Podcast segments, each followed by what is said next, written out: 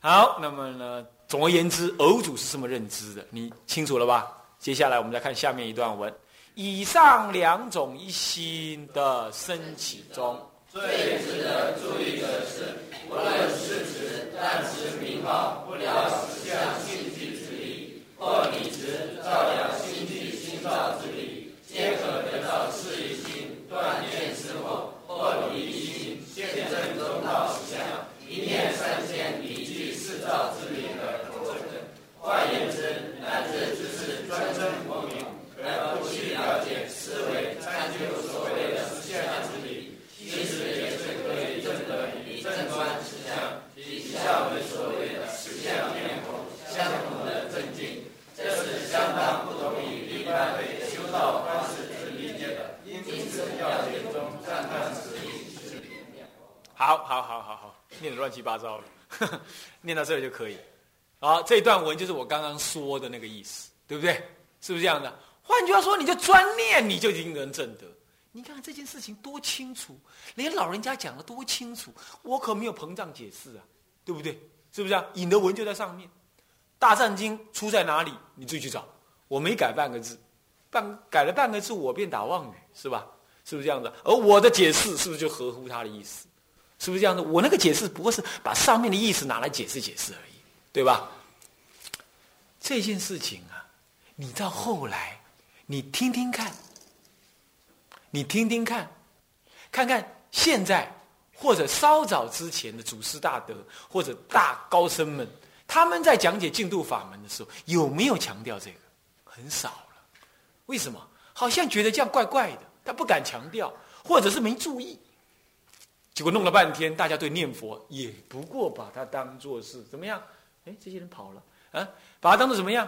当作是哎呀，往生嘛，就是念佛求往生嘛，念念佛也就只能求往生嘛。只要我不求往生，或者我还没要死，干嘛念嘞？我另外再找别的办法修吧。你看看，就隔离了，有没有？念佛法门就被隔碍了，有没有？多可惜呀、啊！再不就有一类人，他这样想：哎，讲开悟，我这一辈子是甭想了啦。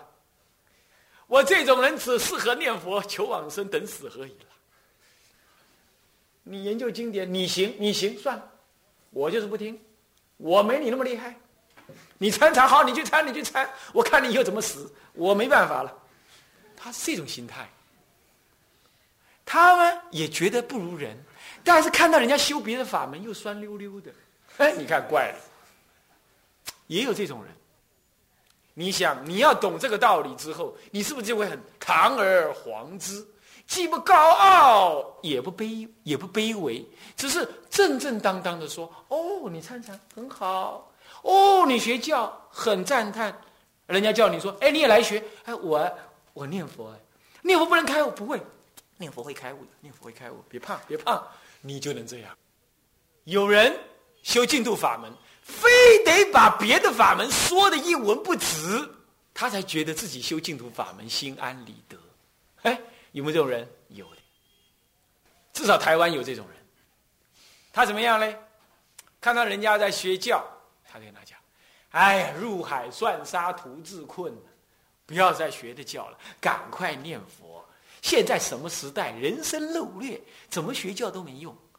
转过来又看到人家在参禅，对人家：你不知死活啊！末法时代是魔强法弱，你参禅会着邪见，乃至于会堕入边见，甚至会着魔的，你知不知道？赶快来念佛！祖师已经讲过了，现在末法时代，参禅不可能成就，学教也不可能成就，修密当然会着魔，都不可以了。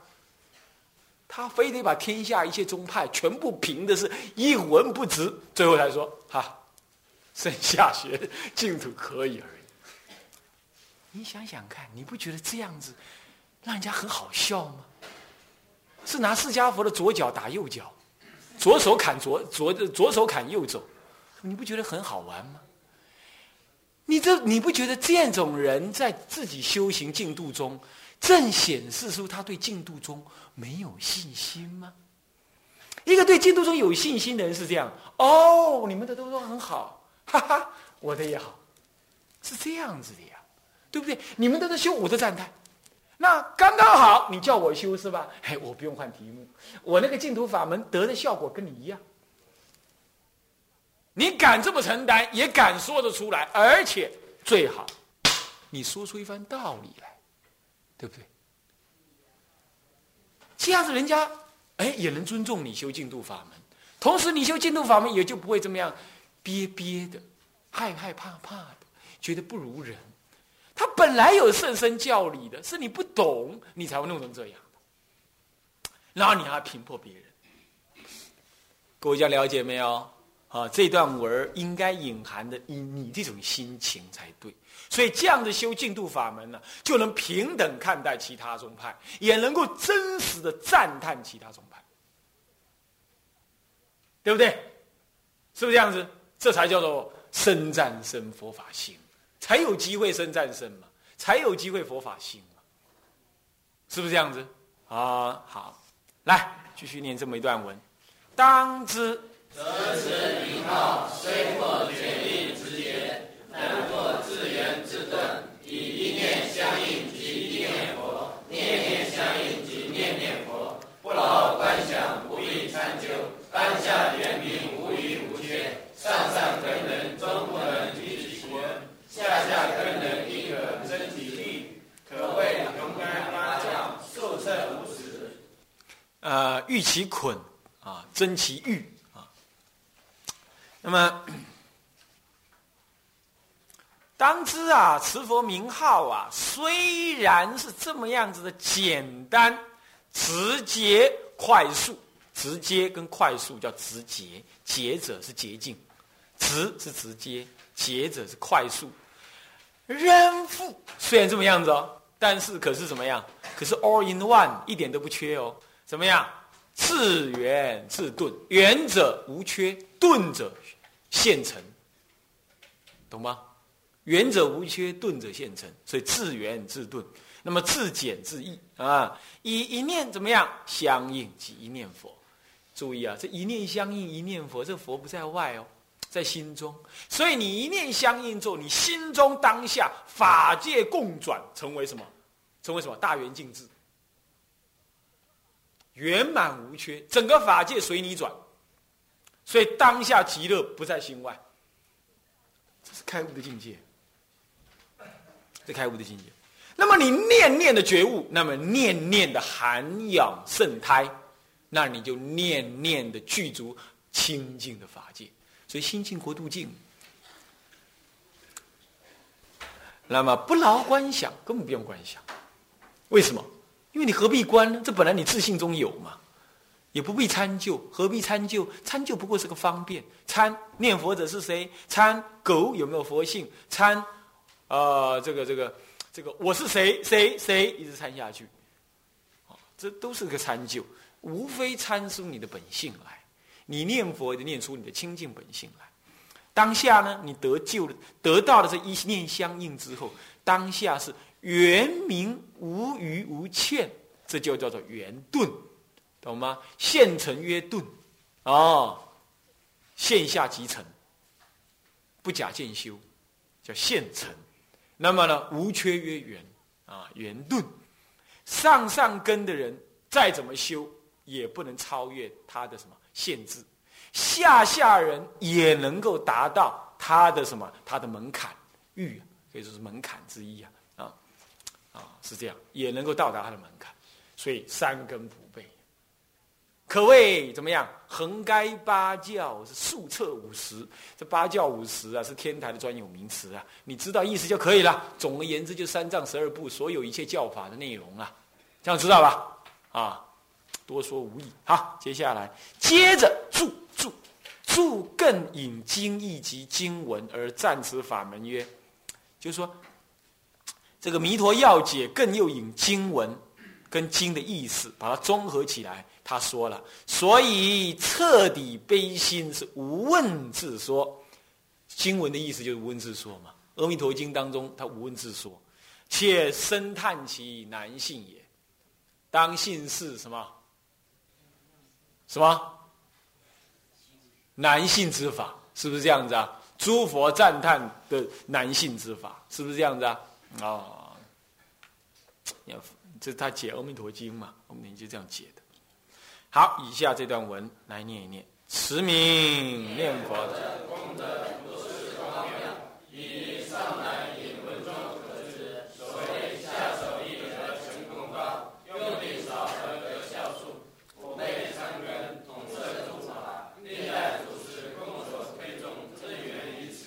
男人可以持名念佛，有如此高妙的功德与利益。十一问题将在下章讨论，十相念佛十一力解析。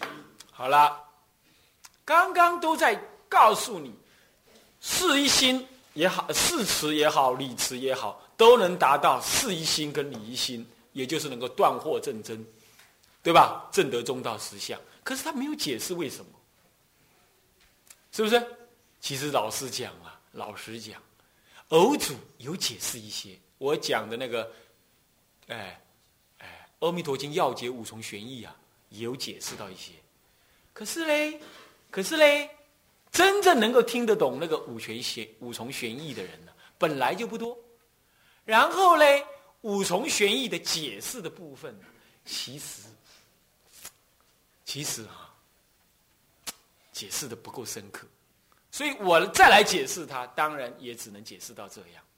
然而，下面这一节就不一样了，我们找另外一位大师帮我们解释。谁？哎，下面你们没有了是吧？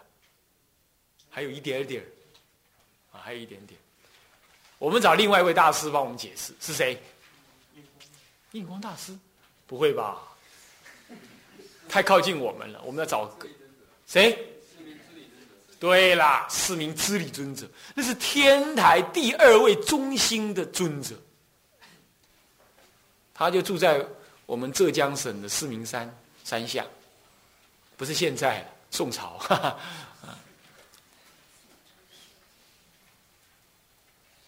他一辈子修法华忏、诵法华经、方等忏、大悲忏，他自己制作大悲忏。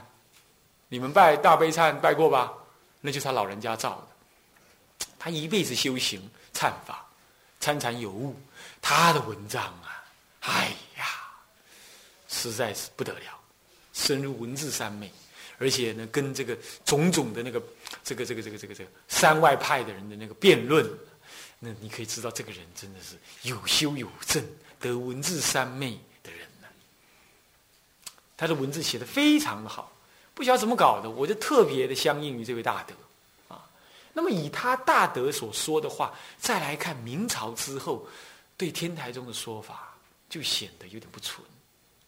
这点你们好要天台宗的人要知道。所以我说，要学天台，学到知理大师就可以了。那你说，那你还不是解了偶义大师跟传灯大师的《净度生无生论》啊，或者是《弥陀要解》啊？那是拿它来解释净土法门，因为对各位来讲很近，而且常被印光大师所用，我拿它来解。但是要讲天台解释的纯啊、浓啊、深啊，那是四明尊者。啊，这点不是我张皮古人啊，这是就事论事来说。你们如果有人好要天台，这个是一定要看。好，现在我们要进入最重要的核心，十相念佛的理论与实践。哎，这个道理呀、啊，我学佛以来，听经闻法并不多，但是很少人呢公开讲这个道理。为什么呢？总是没有听众。我在南普陀足足讲天台入门呢，讲了两年半，最后的那个半年呢，才讲了这个道理。我已经把他们调了两年了，最后半年才讲这个，他们还是嫌太深。刚刚呢，法师陪我来，啊，他就说了，哎呀，这个深了一点，意思就是说，有时候大家不一定听得懂。我也知道，我呢就努力讲，你们呢就努力的听，用力的听，发心的听，听不懂应该的，但是要熏，熏你知道吧？去鱼市场没有买鱼，也沾了一身腥嘛，对不对？是不是这样子啊？那就是熏的意思，对不对？你不懂就表示你熏的少，那现在你已经熏的少，所以你不懂，你还不熏，那你永远不懂。那你说不，我到极乐世界去带熏，是啊，问题是你不熏，你怎么知道你能到极乐世界去？熏一熏吧。在家人要多熏，出家人嘞，出家人当然要熏，是不是啊？他荷担如来家业，啊，要什么？要深入经藏，智慧如海，对吧？那当然要熏。所以以下所说，我们不求一定懂，懂少分就可以了，多听闻。那要是你发现，哎，同窗道友都听得懂，奇怪嘞，怎么我听不懂？或者听着听着就打瞌睡。这经上有说啊，于第一实相中道义谛啊，心有恐惧，不喜听闻。这是你过去有谤正法，有谤了中道实相。万一你不是这样，你只是啊有听没有懂，这样子的话呢，这表示你过去没有熏。要是别人都能懂，你又不懂，好像很痛苦的样子，大概就你以前呐、啊、没有好药。现在是多求忏悔就可以啦，录音带再来多听几遍，一定听得懂，所以不要害怕听不懂啊。虽然法师也说这是蛮难的，但是呢，我告诉你啊，佛法这事情啊，是你自信中的东西，这不会太难，你懂我意思吗？不会太难，你听下去就对了。好，现在来咱们念下去。相对于十佛名号发愿往生，后观想当应佛果的一正庄严相好光明功德神力于本愿摄受，乃至眼观说话之相口称诸佛名号的观相念佛等，以具体的实相或往生目的为所缘境的事项上之念佛而言，内有一类的念佛，乃是以说相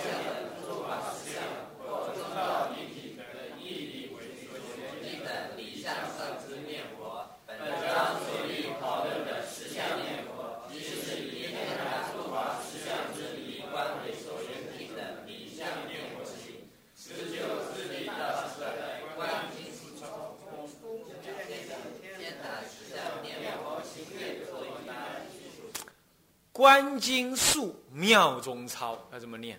你不能把它念成观经书妙中钞，不是这样啊，是观经述。观经述谁造的？天台圣主智者大师造的。那么他又因为观经述太简要、太深奥，那么他又做妙中钞，以妙以以什么？以妙法莲华经的九旬说妙，那个妙不可言的妙，中道实相谓之妙。这个妙为中所注解的述，对述做注解，这样叫做抄。抄者注述之文，谓之抄，懂我意思吗？以妙以什么中道实相是妙法为宗旨，而注解智者大师的观经述之文，谓之为妙中抄，这样懂吗？所以它是两部书合起来，是无观无量寿经述。智者大师所造，然后他要解释这个数，所以做妙中钞，这样懂了吧 ？OK。唉，首先这段文就很难说明。相对于持佛名号发愿往生，这是我们前面讲的，对不对？叫做持名念佛，是吧？那么呢，或者有一种是观想阿弥陀佛的什么，就观想念佛。观想念佛跟观相念佛不一样。什么叫观相念佛？观佛相好庄严，三十二相八十种好，这叫观相，懂吗？那观想是什么呢？观想佛的功德，观想佛的本愿力，这叫观想。这样听得懂了吗？有能不能分别？这样能不能分别了？这相对于观相或者观想啊，就说乃至于眼观塑化形象，口称口称诸佛名号的观相念佛，是这样子的。那么呢，观想哦，我再修一下，观想是观佛的依正庄严、相好光明，或者功德神力，或者本愿色受，这叫观想，是具体的什么呢？具体啊，不是一种概念中的相好光明。或者概念之下的，呃，概念中的那个，呃呃呃呃，色身的功德，或者是本愿功德，这个叫观相。那观相是不同，观相是真正把一个相摆在那儿，口称佛名，眼眼眼观圣仪，圣仪懂吗？圣人的仪貌，这样叫做观相。那么跟密宗不太一样，密宗叫做观想，呃，观相。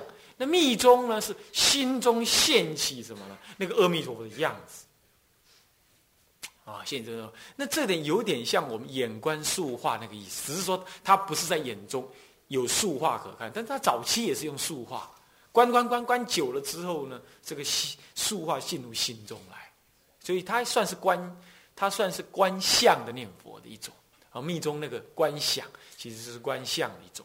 那我们显教讲的观想，是观想佛的依正庄严、相好光明、功德神力、本愿色受，都是属于观想，这样子。当然，他们也可以念佛号啊。所以，相对于持名念佛、观想念佛跟观相念佛这三种的不同，以具体的形象或往生的目的为所缘境，这是有具体的这种事项上的念佛啊。另有一类的念佛，则是以抽象的、形而上的。